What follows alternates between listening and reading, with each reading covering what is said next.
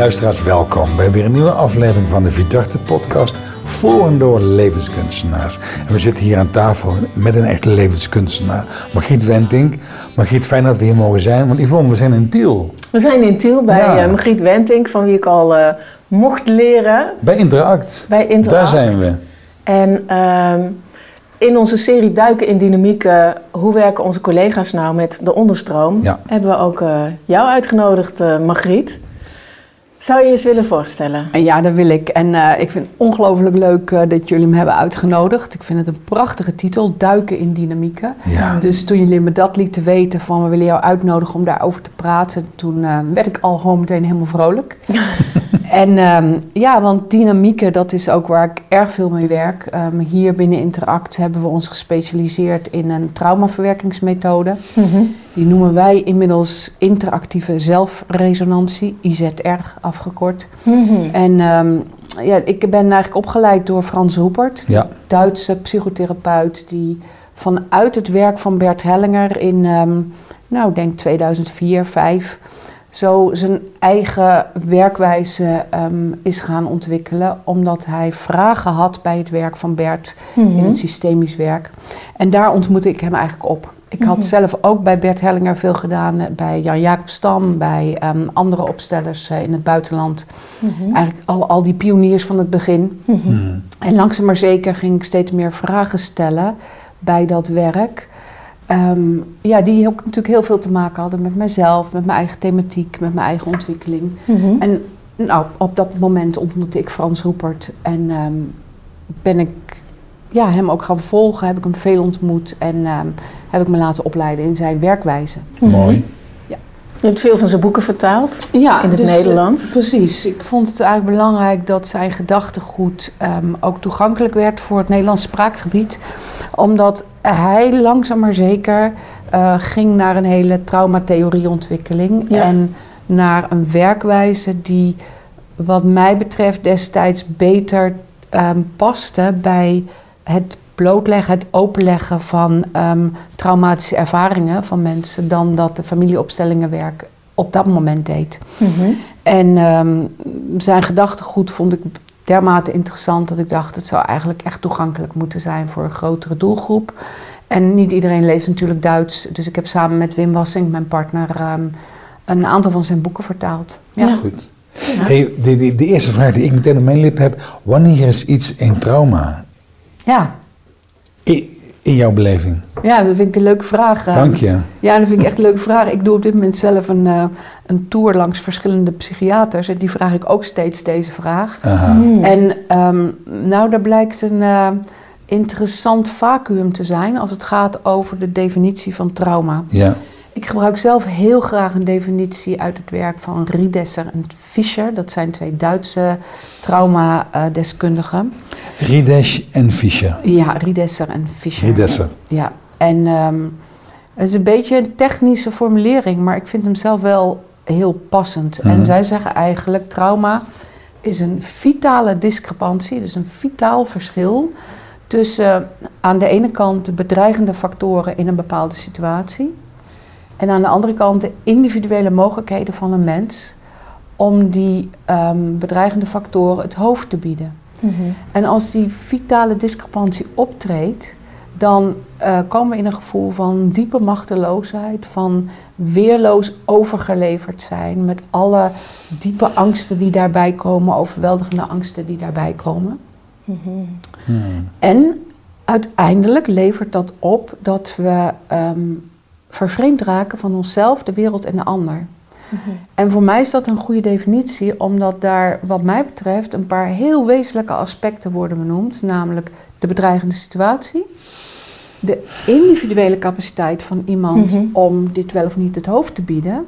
En dat hangt natuurlijk altijd af van hoe oud is iemand, Ehm, wat heb je al meegemaakt, wat, ehm, wat is je gezondheid, je conditie enzovoort. En Dus Mhm. het is zo belangrijk om dat erin mee te nemen. Misschien ook wat heb je meegekregen vanuit thuis? Ja, en hoe, hoe veerkrachtig ben je al en nog niet, hè, dat speelt daarin mee.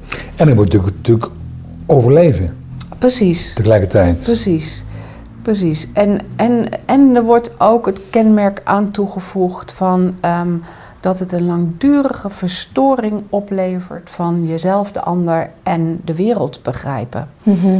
En wat ik natuurlijk heel veel zie, en er wordt ook wel gezegd, ja, het woord trauma, dat is eh, eh, onderhevig aan eh, hyperinflatie. En daar ben ik ook wel een beetje mee eens. Maar dat komt omdat bijvoorbeeld heel vaak voor trauma alleen de gebeurtenis wordt benoemd. Dus het gaat over de gebeurtenis van, nou ja, dan zeggen mensen, ja goed, eh, ik heb vroeger geen brandweerautootje gehad, is dat nou ook weer alweer een trauma?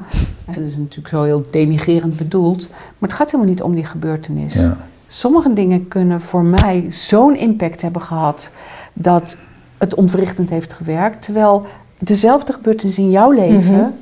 helemaal niet die impact heeft gehad. Nee. Dus daarom vind ik ehm, zelf de compleetheid van die definitie eigenlijk best belangrijk. Mooi.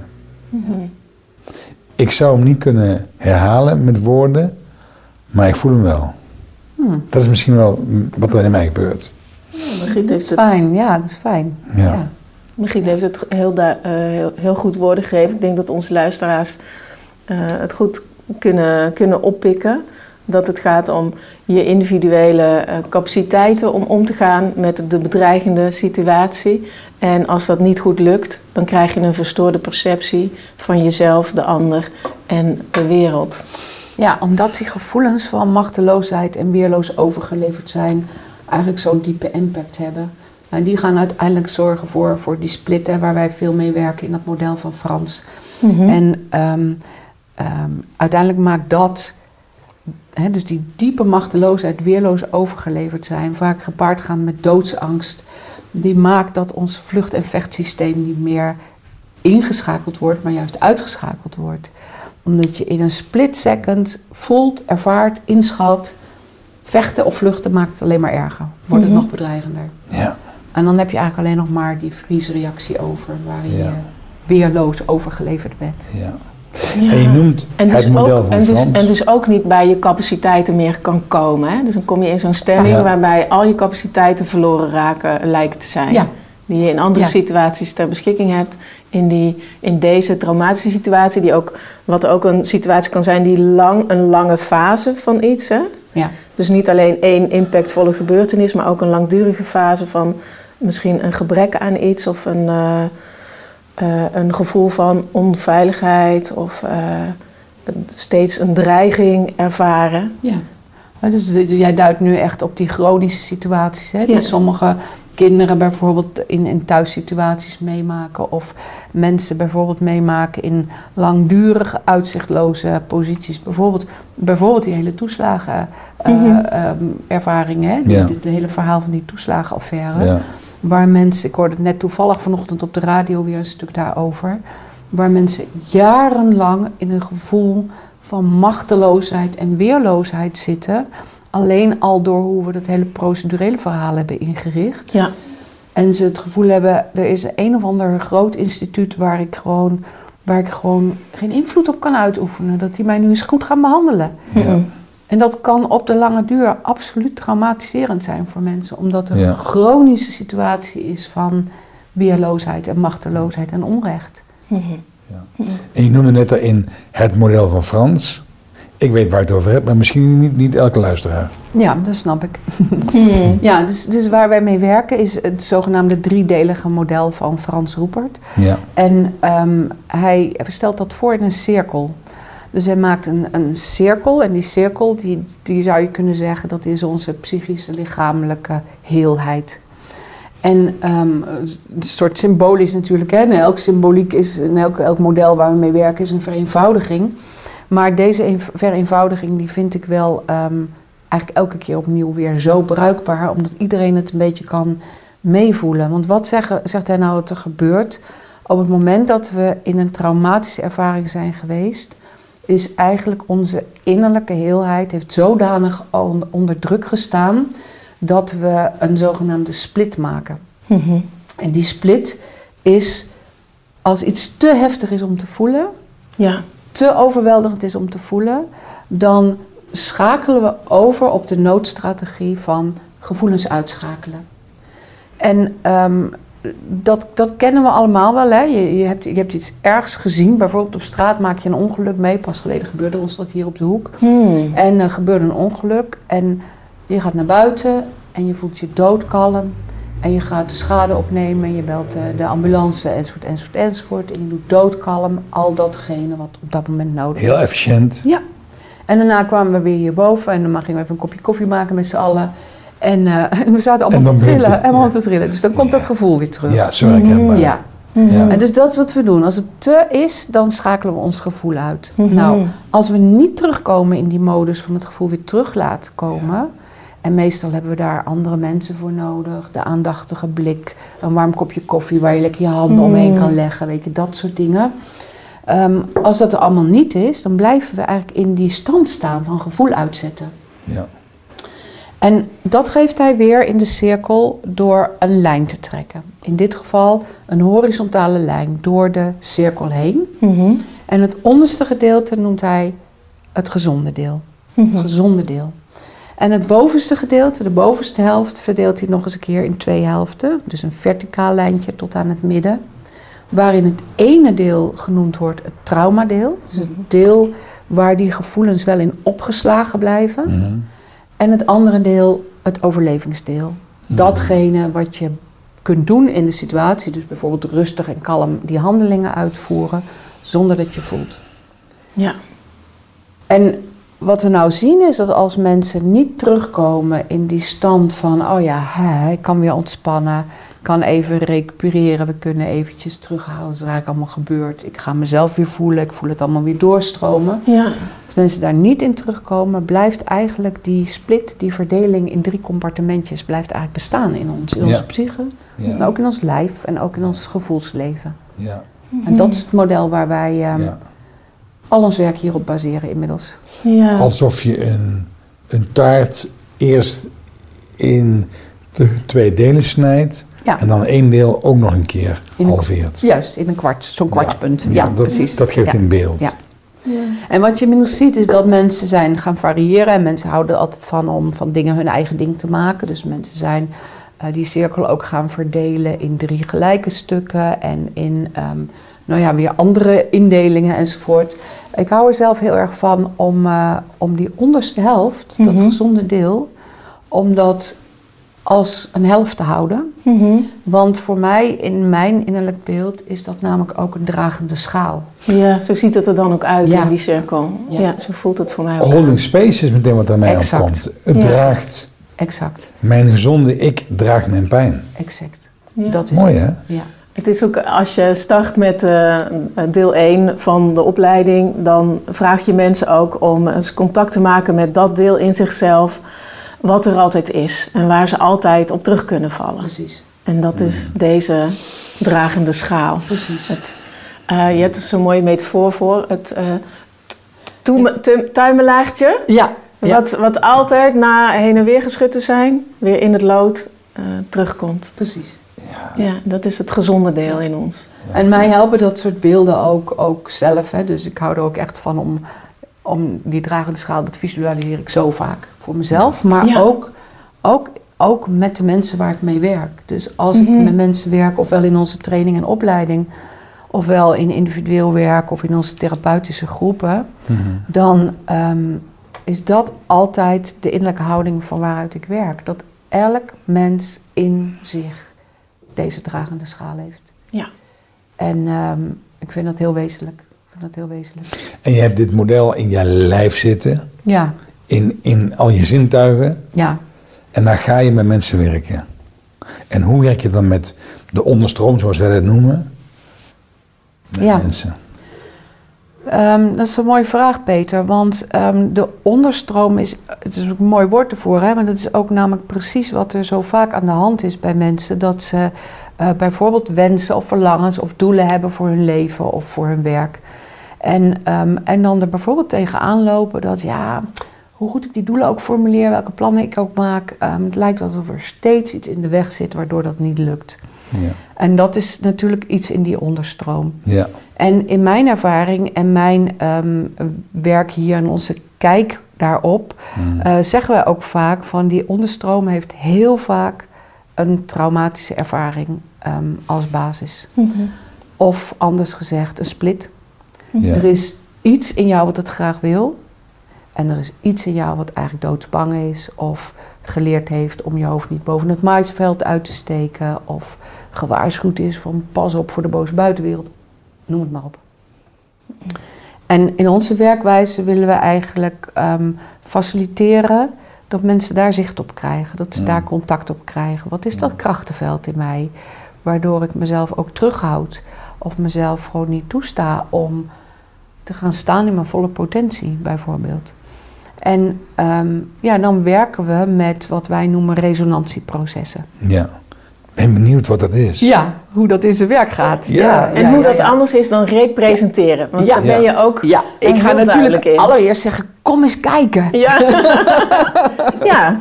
Maar daar heeft de luisteraar niet zoveel aan. Ehm, Nou. maar, maar weet je, dat Nou. is, het is heel Ze, grappig. ze voelen zich nu welkom. Ja. Dat is mooi. ja, want je hebt mooi. ook van die open avonden. Je hoeft niet Ja. meteen een eh, hele opleiding te volgen. Nee, absoluut niet. Zeker niet. Weet je, we hebben heel veel laagdrempelige ehm, mogelijkheden om, om gewoon te komen kijken hoe het werkt. Of een heel klein beetje van jezelf in te brengen. Of nog niet. Dat kan ook. Dus eh, die hebben we zeker. Nou, ik realiseer me altijd, pas geleden ging ik het ook aan iemand vertellen. Ehm, ik realiseer me altijd dat het erover praten kan altijd echt alleen maar zo'n klein laagje van wat er werkelijk gebeurt pakken. Omdat het ook voor mij na, na een jaar of eh, 27 inmiddels Zo. ehm, nog steeds magisch is wat er gebeurt. Ja. Ja. Ja. En hoe het in zijn werk gaat. Wij vragen mensen om ehm, een verlangen te formuleren. Hmm. Wat is voor jou op dit moment wat ervoor doet? Wat de moeite waard maakt om voor naar Tiel te rijden, om geld voor te betalen, om tijd te investeren. Wat doet er voor jou op dit moment toe? Margriet, ik zou heel erg graag ehm, al het moeten van de eigenaar van in mijn bedrijf zijn, zou ik graag op een andere stoel willen neerleggen en alleen maar met creatie bezig willen zijn. Dat zou ik zo fantastisch vinden. Ja, dat zou jouw verlangen zijn. Ik merk dat er ook nog dingen in mij zitten die ik vind die moeten gebeuren. Maar daar heb ik wel een soort weerstand tegen. Dat zou bijvoorbeeld iets, Ja. iets zijn als ik er zou zitten, Ja.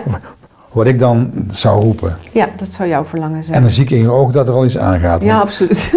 dan krijg je een soort on, on- ondeugende twinkeling in je oogjes. Dat vind ik heel Ja. mooi om te zien. Ja, ik, ik, ik ben me ook zo bewust van. Mijn, mijn werk is ook echt mijn grote liefde. Ik heb twee Ja. grote liefdes. Hmm. Mijn partner Wim. en mijn... Ja, En de- mijn en de job. Ja, ja, Prachtig. ja. Dus wat ik dan zou doen, eh, Ja. Peter, is ik zou je uitnodigen om, om even naar binnen te gaan en, en te vragen... eh, wat zou de formulering zijn? Zoals jij dit nu hier vertelt... Wat zou de formulering zijn waar jij mee zou willen werken?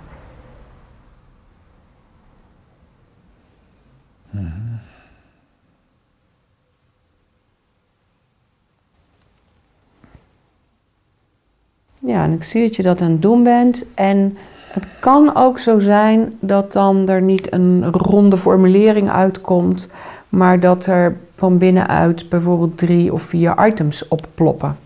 Nou, wat, wat het beeld wat komt, om- omdat ik vrij mijn beleving in beelden weergeef, is dat het kind in mij kon zo uren met Lego spelen. En het spel, de creatie, om, om het te laten ontstaan, niet weten waar ik heen ga, maar er ontstaat iets. Ehm, dat is in mij een soort eh, verlangen, wat ook, ook recht doet aan mijn talent. Mhm. Mhm. En ik merk dat dat ook wat verdoofd geraakt is door alles wat ik denk dat ook moet. Ja, en de verantwoordelijkheden die Ja. zo'n bedrijf allemaal meebrengen. Yes. Ja. ja, dus ik hoor, jou, ik hoor jou een paar dingen zeggen. Ik hoor jou dat jonge kind noemen wat zo vrij met die Lego kon spelen. Ik hoor jou zeggen niet weten. Ik hoor jou een paar keer ik zeggen. Hmm. En ik hoor jou creatie zeggen. Hmm. Misschien is er nog eentje die ik nog niet opgepikt heb, die daarin belangrijk is. Misschien wel spel, spelen. Spelen? Mhm, Oké. Nou, wat je bijvoorbeeld zou kunnen doen dan, is op het bord vier of vijf van die items schrijven. Ja. En Ja. welke dat voor jou zijn, kies je gewoon zelf. Wat voor jou gevoeld wordt, wat belangrijk is. Dus ja, die, die, die, die schrijf Ja. ik op en dan? Ja. En dan ga ik je vragen, het zij dat we in, in, in, de in de individuele setting werken, het zij dat we in de groep werken, om iemand te vragen voor het eerste woord waar jij mee wil beginnen.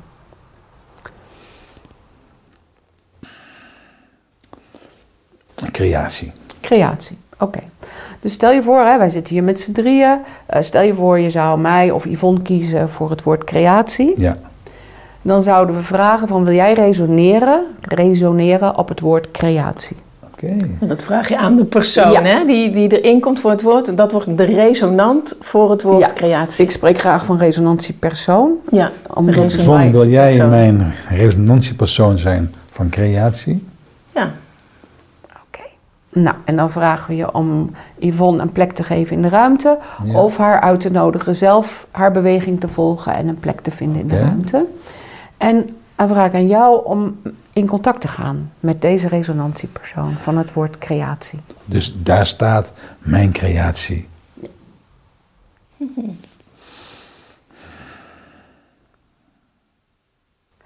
En wat we dan laten gebeuren is gewoon wat er gebeurt. Ja, Dat ontroert mij. ja, precies. Want er komt ontroering. precies.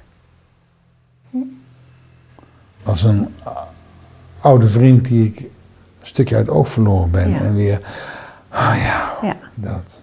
En het is te voelen hier in de ruimte. Ademhalen gaat meedoen. Ja. En, eh, in de rol van resonantiepersoon voor creatie, dus ik als creatie, word warm in mijn armen en in mijn hart. En in mijn ogen wordt het zacht en eh, ik heb een, een, een glimlach. Maakt me ook wel een beetje verdrietig. Mhm. Dan wil ik uitreiken Nou, fijn. en je vastpakken. Het voelt heel bijzonder omdat ik vaak degene ben die uitreikt. En dat, er, dat ik meer uitreik dan dat er naar mij wordt uitgereikt. Mhm. Dus als, als jij als creatie zegt, je mag mijn uitreiking aannemen, dan geeft het Het ontspant ook, hè? Het geeft de ruimte, zie ik, hè? dat ik achter op de fiets mag in plaats van dat ik tegen de wind in moet fietsen. Dat is fijn. Zo naar je kijk, dan voel ik echt zo dat heel het hartgebied zo meer ruimte krijgt en meer Mhm. opent, hè? Ja. ja. Ik voel me vrij als creatie. eh, ik, ik, ik voel me vrij, ondanks al het eh, moeten wat in je leven is geweest. Ik voel me vrij om opnieuw gewoon eh, speels, blij, open te gaan. Wat mooi, die gaan met een zachte G, die is zo fijn. Te gaan. Ja. Ik kan ook gaan met een zacht, met een harde G. En tegelijkertijd, Margriet, hoor ik ook de alertheid van mijn rechteroor, die verwacht dat er een, dat er een ander geluid gaat komen die zegt, is mooi, maar, en dan, Ja. en dan komt er een moeten. Ja. Je moet zo, Oh ja, dan wordt het hier heel slap. je moet eerst dit, je moet eerst dat. Ja. Dan wordt het, in de, waar ik je vast heb, wordt het slap. Ja. Ja. Dat is bijzonder, hè? Hoe, hoe dat hele lijf daarop meedoet, hè? En ik zag het al aan de stand van je hoofd. Ik dacht, oké, er, Ja. komt, er komt nu iets van rechts zo naar je Ja. toe. Ja. En, ehm, en het is bijzonder, hè, dat het ook onmiddellijk voor creatie te voelen is in, in je hand. Fascinerend. Uh, dus soms zeggen mensen wel eens van, oh, traumawerk, dat moet ook lijfwerk zijn. Hè, maar op deze manier doet het hele lijf mee. ja. Alleen al via dat ene resonantie, ene resonantiepersoon van het ene woord. ja. Ons hele systeem werkt eigenlijk mee daarin. Ja. Wat ik zo mooi vond wat jij in de, Ja. hè, in de, in de cursus zei, is eh, achter elk woord gaat een hele wereld schuil. Ja, Dat Ja, vind ik, ik, dat vond ik gebruik wel eens de metafoor. eye-opener, vond ik dat. Om- Ja. Zo, het is niet zo dat mijn betekenis voor het woord thuis, bijvoorbeeld. Hè, toen hadden we ook een vrouw die had, eh, ik wil me thuis voelen in mezelf. Eh, dat werd een hele heftige, eh, intense opstelling.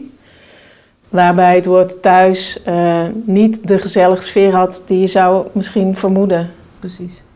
Ja.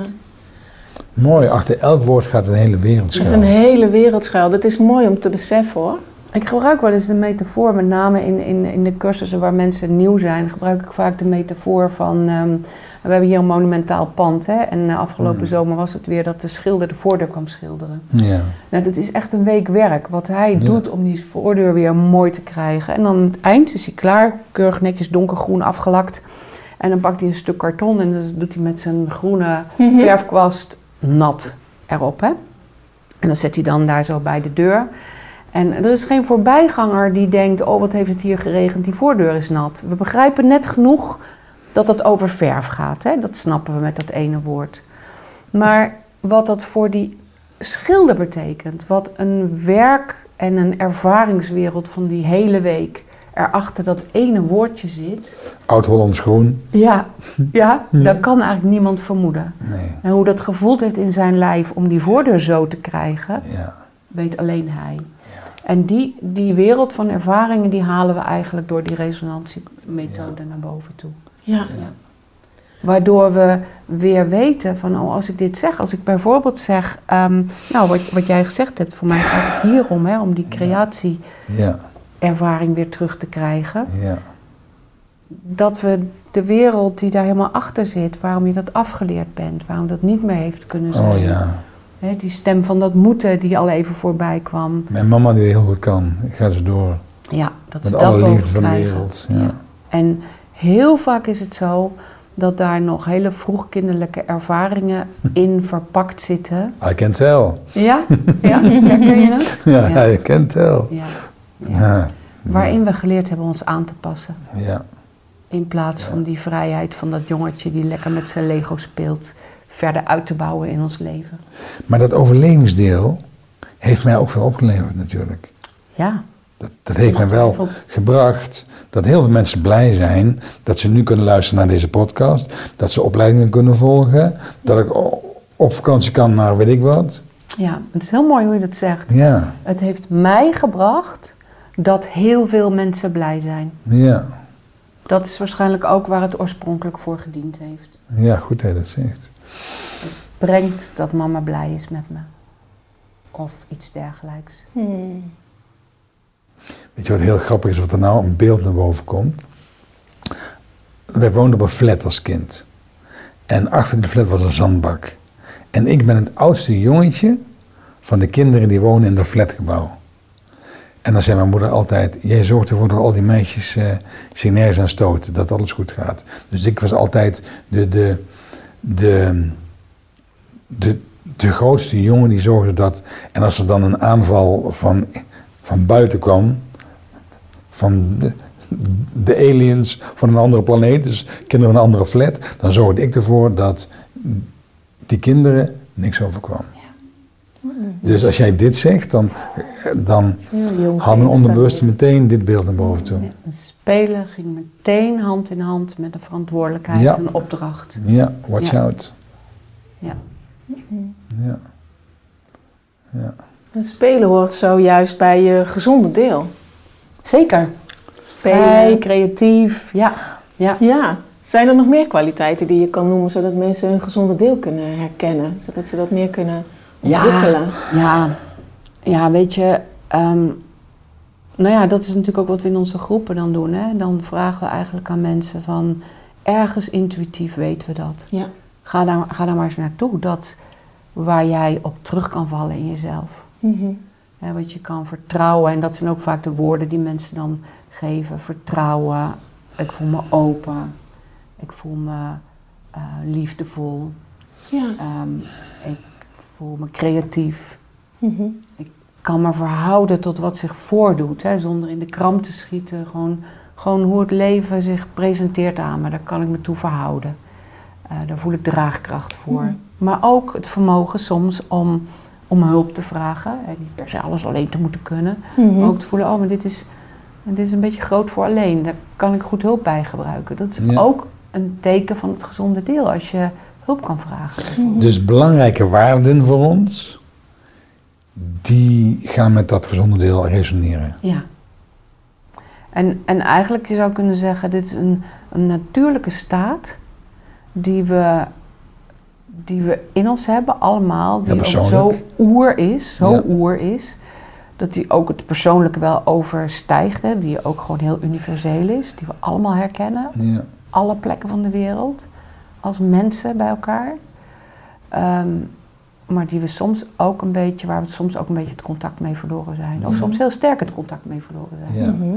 hey, Margriet, wat maakt nou dat Frans als de Duitser die hij is, ehm, vanuit zijn geschiedenis, die man die, die, die, komt natuurlijk ook uit, uit, een land wat een overlevensdeel kent en wellicht uit de oorlog of getraumatiseerd ingestapt is of uit te komen is. Dat hij dit eh, model heeft gecreëerd. Ehm, ik denk dat dat eigenlijk meer uit de persoonlijke zoektocht voortkomt dan uit het besef van het land waar die uit voortkomt. Ehm, en ehm, eigenlijk ja, ook heeft gevoeld, en dat, dat is ook precies het kruispunt waar we elkaar tegenkwamen, dat het, het familieopstellingenwerk waarin je ehm, zeg maar steeds naar het grotere systeem kijkt, Hmm. Op een bepaalde laag van onze persoonlijke vraagstukken eigenlijk te weinig antwoord geeft. Oh ja. En dat, dat heeft hij ook gevoeld. Van ja, eigenlijk, eigenlijk, eigenlijk mis ik daar iets in wat voor mij persoonlijk helpt. En het is eigenlijk allereerst een persoonlijke zoektocht Ja. geweest eh, om Ja. dat te doen. En, en later, en dat heeft hij nog niet per se zo uitgewerkt op het gebied van uit wat voor land, met wat voor geschiedenis kom ik eigenlijk. Maar later heeft hij het wel doorgetrokken ook naar in wat voor maatschappij leven wij eigenlijk. ja. Dus zijn boek van wie ben ik in een getraumatiseerde en traumatiserende maatschappij, samenleving, gaat daar wel over. Gaat wel Ja. over die spiegel die we krijgen door Ja. de samenleving. ja. Maar ook hoe we, hoe creëren we zelf die samenleving? Ja, kijk, want als we naar The Voice kijken, Ja. dan kunnen we zeggen, hij is een dader. Maar je zou natuurlijk ook heel goed kunnen kijken van, wat maakt dat dit systeem eh, ja, dit, dit, dit in zich draagt? Ja, zeker. Zeker. De Eh, gelaagdheid van, ja, dus je processen. een onderwerp aan, hè, Peter. Ehm, ja, ik, ik vind het zelf ehm, best lastig om te zien wat er gebeurt eh, door hoe dit van The Voice zeg maar, in de wereld wordt gebracht. Eh, voordat we het weten zitten we met elkaar eh, in de media eigenlijk voortdurend te reageren op een karikatuur van wat er werkelijk aan de hand is. een afspiegeling. Ja. Ja, en eh, die karikatuur die gaat eigenlijk steeds over. Ik ga het nu heel, heel bot zwart-wit zeggen, Mm. omdat het een karikatuur is. Over geile, machtige mannen die ehm, eh, kwetsbare vrouwen pakken. Mhm. Dat is de karikatuur die zo wordt uitgevent en waar iedereen steeds maar op reageert. En waar dan het volgende voorbeeld met ehm, weer een andere bekende, zeg maar, Ja, ja, weer ja. over doorgaat. Terwijl ik denk, dit, dit doet zo, op zo'n pijnlijke manier onrecht aan dit thema. ja. Want het schetst namelijk alsof de, de scheidslijn tussen daders en slachtoffers tussen mannen en vrouwen loopt. ja. En dat is een vreselijke misvatting die Ja. uit de wereld moet, wat mij betreft. Ja, mooi dat je dat nog, Ja. nog onderstreept. Ik werk zo vaak ook met mannen die ehm, eh, slachtoffer zijn geweest van seksueel misbruik. Ja, Ehm, door mannen, door vrouwen ook Ja. net zo goed. ja, En, en die nuance die verdwijnt helemaal door hoe dit wordt, wordt uitvergroot. En die moet juist weer teruggebracht ja. worden. Dus jij brengt, brengt het weer terug naar de interactie. Ja, naar de interactie en naar de onderliggende dynamiek. Ja, Ja, dus Ja. Wat, wat is eigenlijk, wat zijn die dynamieken waarin dit plaats kan gaan Ja. vinden? Wat, wat is er in een mens waardoor we de grens die een ander mens verbaal of non-verbaal ehm, trekt en ons communiceert, niet meer waar kunnen nemen? Hmm. Wat is het in mij als ik niet kan zien dat jij je niet sanang voelt als ik dichterbij kom? Hè, wat, wat is het in mij dat ik dat niet meer, daar niet meer op afstem? Maar dan doe wat ik zelf fijn vind. Ik wil jou hukken, dus ik huk jou. Mhm. Hè? Dat, d- d- daar, zijn- daar zijn we een fijngevoeligheid verloren... Tja. die weer nieuw ontwikkeld mag worden, wat Ja. mij betreft. Ja, en dat ligt daar helemaal onder. Ja, Als, als we dan teruggaan, hè, want het model van Frans Roepert eh, hebben we aangehaald. En het is ook heel interessant om mee te werken en in je in gedachten te houden als je een mens voor je hebt. Zou je dan zeggen dat als je dat vermogen verliest om te zien wat voor grens trekt iemand eigenlijk naar mij toe, dan ben je dat contact in je gezonde deel kwijtgeraakt. Zou je dat zo kunnen zeggen? Ja, dat kan Het je is heel gezond om te voelen dat eh, iemand niet gehukt wil worden, Ja, bijvoorbeeld. En dan te denken, hé, hey, oké, oh, dat is het blijkbaar niet. Prima, weet je. Dan mag de ander een grens aangeven. En zou je dan zeggen, de mens die eh, wel dan doorpakt, om even zo te zeggen... Dat, do- dat doet vanuit een overlevingsstrategie, een overlevingsdeel. Is, Ja, dus kan je zeker zo zeggen. Hè, dus dus het Mooi. eigen contact met het gezonde deel zijn mensen verloren. Dus op basis van hun niet verwerkte traumatische ervaringen vaak. Ja, En ehm, er zijn dan twee dingen. De ene is een overlevingsstrategie, waarin je bijvoorbeeld ehm, eh, dominant bent of machtig, macht gebruikt of dat soort dingen. Mhm.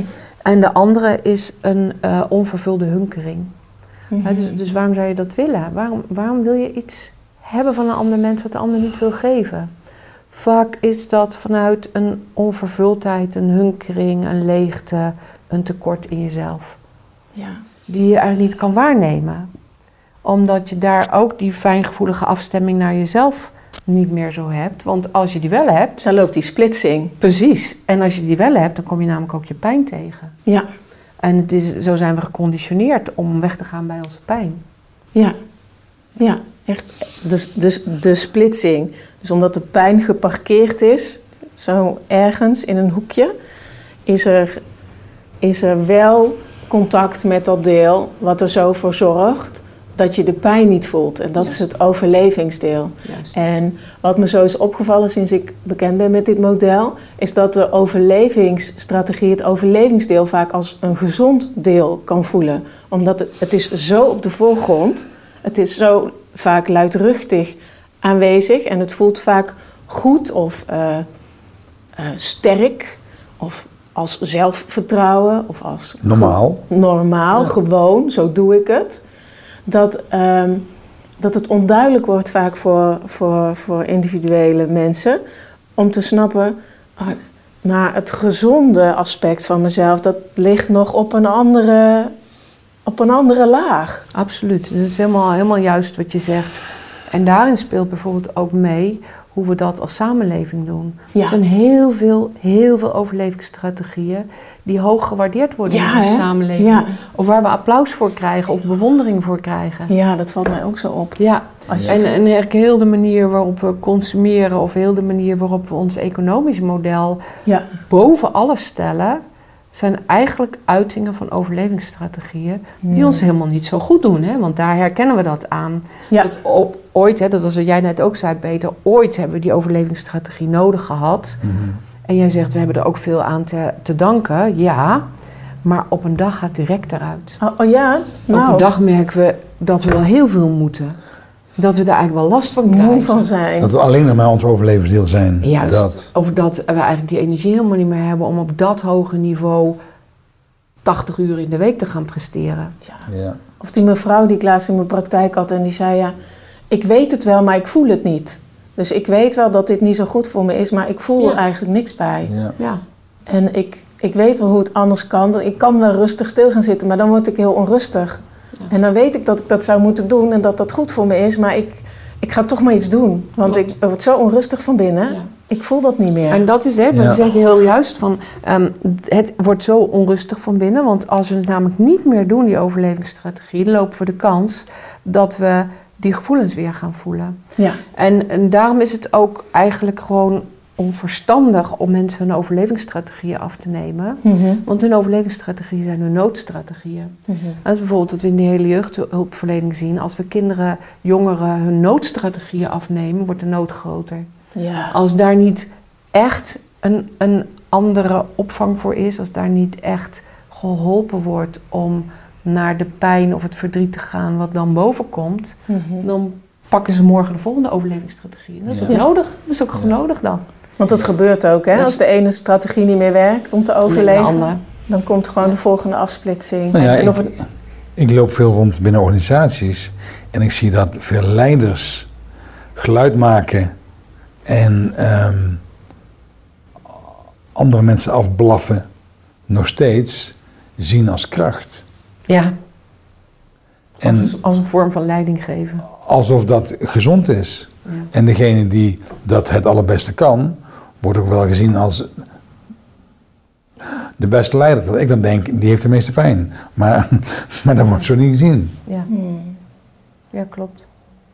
Dus dat is het gebruiken van macht of het gebruiken van agressie als overlevingsstrategie op basis van, nou ja, eigenlijk een misvatting, een verkeerde imprint van hoe krijg ik hier dingen voor elkaar in het leven. Aantal decibellen bepaalt je status. Ja. Voor onze luisteraars, hè, Margriet. We hebben al wel een beetje Goeie zin, Yvonne. Hoe kan je... ik richt mij tot de luisteraar. Hallo luisteraar. Ehm, ik denk dat zij het leuk vind- zouden vinden om, om van jou te horen. Hoe her- zouden zij nou hun overlevingsstrategie kunnen gaan herkennen? We hebben al wel wat aangegeven. Hoe herken je nou je gezonde delen? Hoe gaan zij nou hun overlevingsstrategie leren herkennen? Ja, leuke vraag. Hmm. Ehm, want weet je wat nou zo grappig is van die overlevingsstrategieën? Die ehm, geloven van zichzelf altijd dat ze gelijk hebben. Ja. Dus dat is in ieder geval alvast een kenmerk. Als je vaak van jezelf denkt dat je gelijk hebt, dan kan je eens overwegen, Sorry luisteraars. kan je eens overwegen om dat ter discussie te stellen. Als je vaak denkt dat je gelijk hebt. Ja. Want per definitie zijn overlevingsdelen niet erg flexibel. Nou, precies. Nou, maar dat kun je, kunnen we ook begrijpen, hè? want die hebben namelijk iets gevonden Ja.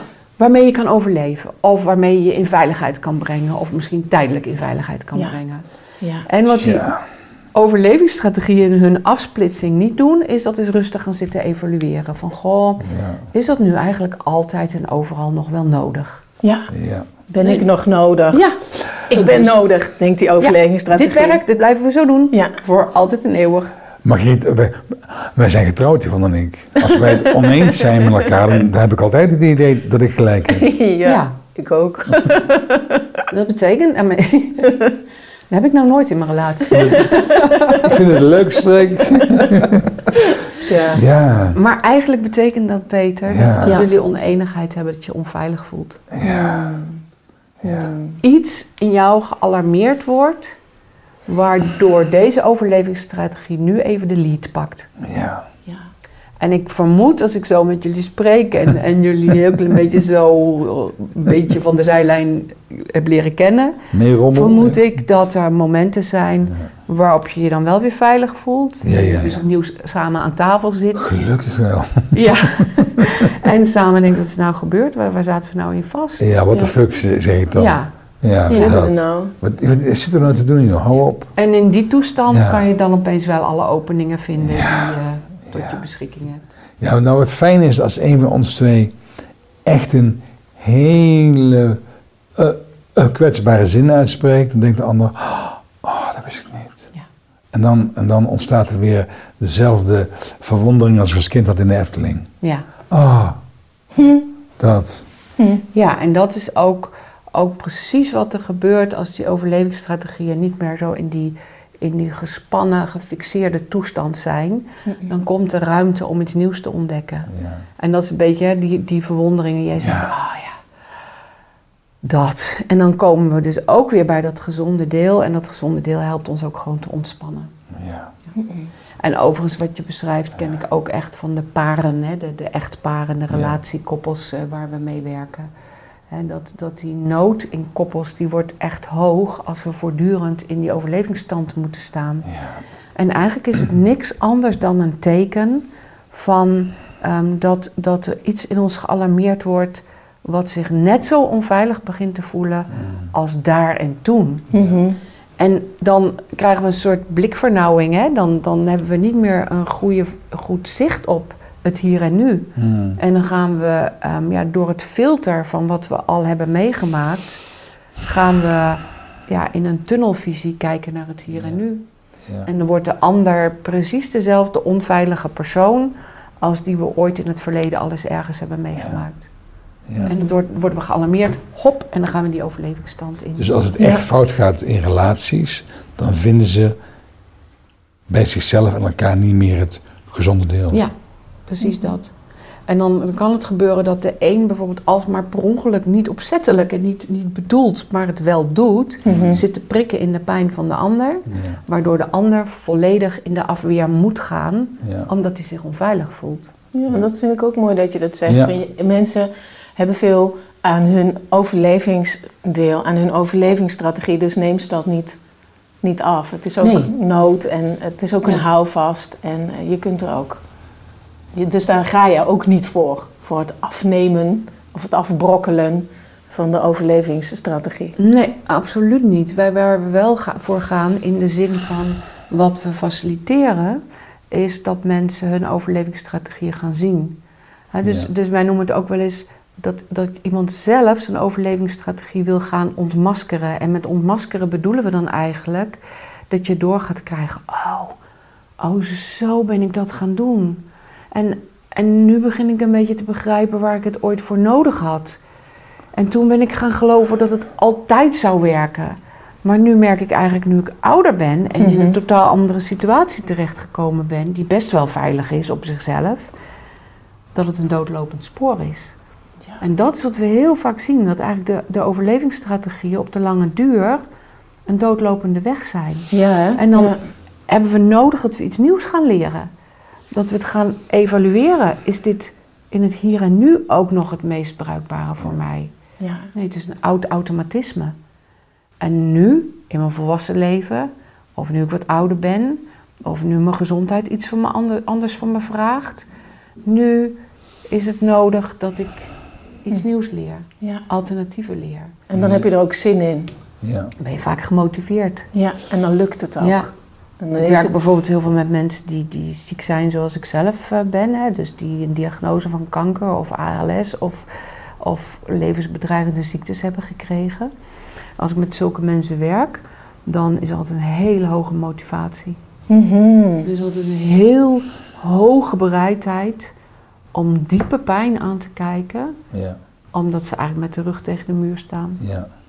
En Ja. ehm, dat is heel wonderlijk werk. Dat is heel, Ja. heel mooi om te doen. ja. Enorme leverage Ja. geeft dat, zo'n levensbedreigende ziekte. Ja. Mijn vader heeft zes weken voor zijn overlijden mij gevraagd of ik eens wilde komen zitten bij zijn bed.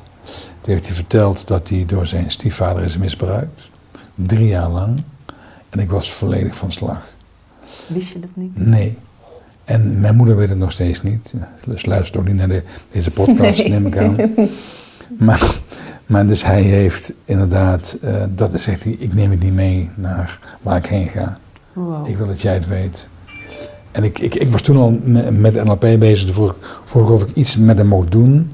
Wat, wat zou leiden tot eh, verzachting en acceptatie. En toen hebben we elkaars hand vastgehouden. Heb ik een oefening met hem gedaan.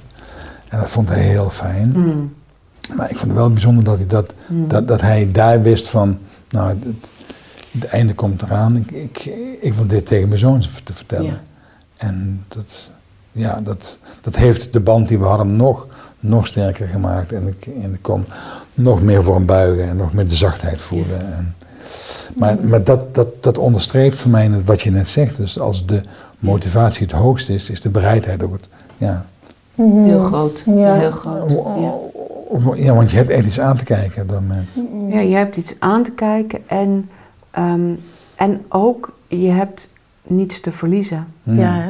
Ja. Hè, dus waar mensen soms gewoon ook nog zo in het leven bezig zijn met heel veel bordjes in de lucht te houden, Ja, kan het soms ook bedreigend voelen als je gaat naar die oude pijn die er nog Ja. zit. Ja. En dan komt het nog niet zo gelegen of dan denk je, Ja. doe ik later wel eens. Of komt ja, even maar niet uit. Ja. Stel dat ik nu instort, eh, hoe Ja. moet het dan hier of daarmee en zo. Ja. Hè? Dus dat is waarom mensen het Ja. soms ook uitstellen. ja, En wat jij nu vertelt, Peter, daar, daar moet ik ook denken aan die hele coronaperiode. Hè? Dus wat je vertelt is hoe, ja, hoe belangrijk het is dat we tijd hebben en ruimte en, ehm, en verzachting in ons zijn om naast een mens in zijn laatste fase te gaan zitten. Mhm. Zonder haast, zonder druk, zonder tijdslimiet. zonder oordeel, zonder Ja. betekenis. Gewoon zijn. En moet je voorstellen hoeveel mensen dat is afgenomen in die coronatijd, waarin mensen eenzaam zijn gestorven. En Ja. dus, dus ik, begin, ik begin dat nu te krijgen, hè, mensen die daar echt, echt getraumatiseerd zijn, omdat Ja. ze niet bij hun stervende vader konden zitten. Nee. Nee. Ja. Ja, of in, in, in plastic eh, dingen om zich heen. Ja. Of maar één en wie dan? Ja, Ja. ja, pijnlijk. Nou, zeker. We gaan langzaam naar het einde toe van deze aflevering, dit fijne gesprek, Margriet. Is er nog iets wat jij heel graag wil inbrengen, wat dan niet gezegd is? Nou, ik vond het ook vooral een fijn gesprek. En ehm, ik, ja, ik voel me heel erg uitgenodigd door jullie om te vertellen, gewoon wat ik hier zo dagelijks eh, doe eigenlijk. Ja. Ja. ja. en, eh, en mooi ook hoe jullie daarop aansluiten en, en weer volgende vragen vertellen. Ja. Of, of jullie eigen verhaal vertellen. Ja, En ehm, ja, ik ben daar zo graag over in gesprek met mensen. Het is zo het, is zo het leven. Dus Ja. dank je wel daarvoor. Heel fijn. Ja. In mijn hoofd zit nog één vraag vanuit. Jullie hadden het samen even over eh, dingen in de maatschappij. En we kregen het over eh, mensen die eh, grenzen niet respecteren, in een overlevingsdeel terechtkomen. Heb je het idee dat de polarisering in de maatschappij ook sterk te maken heeft met contact maken vanuit overlevingsdelen, overlevingsstrategieën naar elkaar? Dat dat polariserend werkt? Absoluut. Want wat die, wat die eh, eh, fixaties doen vanuit die overlevingsdelen, ehm, die werken eigenlijk altijd met schema's. Hè? Dus met, met dingen die we kennen. Dus daar zitten heel veel vooroordelen in. Daar zit niet wat het gezonde deel wel heeft, de nieuwsgierigheid in. Daar zit niet in wat jullie nu doen. Hè? Mij, mij mijn verhaal laten vertellen. Goh, hoe kijk jij daarnaar? Wat is je ervaring daarmee? Mhm. En dat is wat we natuurlijk, als we zo in die polarisatie zitten, eh, ook niet naar elkaar doen. Groepen niet naar elkaar, individuen niet naar elkaar. Er zijn vooropgezette meningen, waardoor we de ander helemaal niet zien als wie hij of zij is. ja, Of helemaal niet willen leren kennen als wie hij of zij is. Maar daar zetten we onze projecties voor. En niemand kan vrij bewegen in een projectie. En Als jullie je projecties op mij plakken, Mhm. dan, dan, dan ga ik al in het verweer. Want dan voel ik al, dit jasje is niet mijn jasje waar ik nu in moet. ja, Mhm. En dat is wat er gebeurt. Dan worden mensen defensief. Dus die gaan ook vanuit hun overlevingsdelen terugprojecteren of reageren. Ja. En dan verhardt het zich vaak alleen maar. ja. En wat nodig is, is dat we gaan zitten, achteruit gaan zitten en zeggen: joh, vertel eens. Ik zie iets bij jou wat ik helemaal niet ken. Ja. Vertel eens. Wat is je verhaal? Ja. Of ik, ik zie een reactie waar ik eigenlijk best van schrik. En ik vraag me af, wat heb ik gezegd wat bij jou die reactie oproept? ja. En dan weer openstellen voor wat wil de ander laten zien en hoe kan ik de ander leren kennen hierop? En dat vraagt contact met je gezonde deel. Met openheid, met nieuwsgierigheid, met ook met de ervaring. En die ervaring hebben sommige mensen echt niet. Ook met de ervaring dat we alle twee, in dit geval alle drie, rijker worden Ja, ja. als we zo met elkaar in gesprek zijn. Sommige mensen hebben die ervaring niet. Die kennen alleen maar, Ja, als ik van mezelf iets laat zien, krijg ik er een klap op. ja. En dat nodigt niet echt uit. Nee. Voor mij is dat jazzmuziek. Ik speel een thema, ik neem jou mee en jij haakt aan. En, en dat, dat roept er jou iets op en jij gaat iets doen en ik ga daar weer in mee. Heerlijk. En Ja, that's, zo is muziek bedoeld. ja. Lekker Ja. jammen. Mhm. Ja. Luisteraars, dit was het gesprek met Margriet Wenting. Margriet, dankjewel voor jouw heerlijke stem en je stralende ogen en de, de woorden die er zo, zo als rozenblaadjes uitkomen. En Heel graag gedaan. Heel graag prachtig, gedaan. heel fijn dat we bij jou mochten zijn hier in Ja. Tiel. En ja, goed, als je dit hebt beluisterd en neem nog even de tijd om dan eh, contact te maken met jouw gezonde deel. Althans, wat je, zoals Yvonne net zei, wat je denkt dat jouw gezonde deel is. En ga, dan ook eens Wat je zacht- weet, Wat je je gezonde weet. deel is. weten. Mensen En- hebben er echt gevoel bij. En ga dan de andere ook eens opzoeken. En ga zoeken naar haar of zijn gezonde deel. Ja, Als we dat Mooi. allemaal doen, dan maken we de, de wereld toch weer mooier. een stukje gezonder. En ehm, besef dat achter, achter elk woord een wereld schuil gaat. Nou, dat is wat ik meeneem in deze aflevering. Dankjewel, Margriet. Yvonne, we gaan weer naar de bos. Beter. Luisteraars, tot Margriet. de volgende aflevering van de Verdachte Podcast. Vorende levenskunstenaars. En tot de volgende keer. Het ga je weer goed. With a little luck, we might just catch a tailwind. Hey, fellow traveler, keep traveling, keep traveling.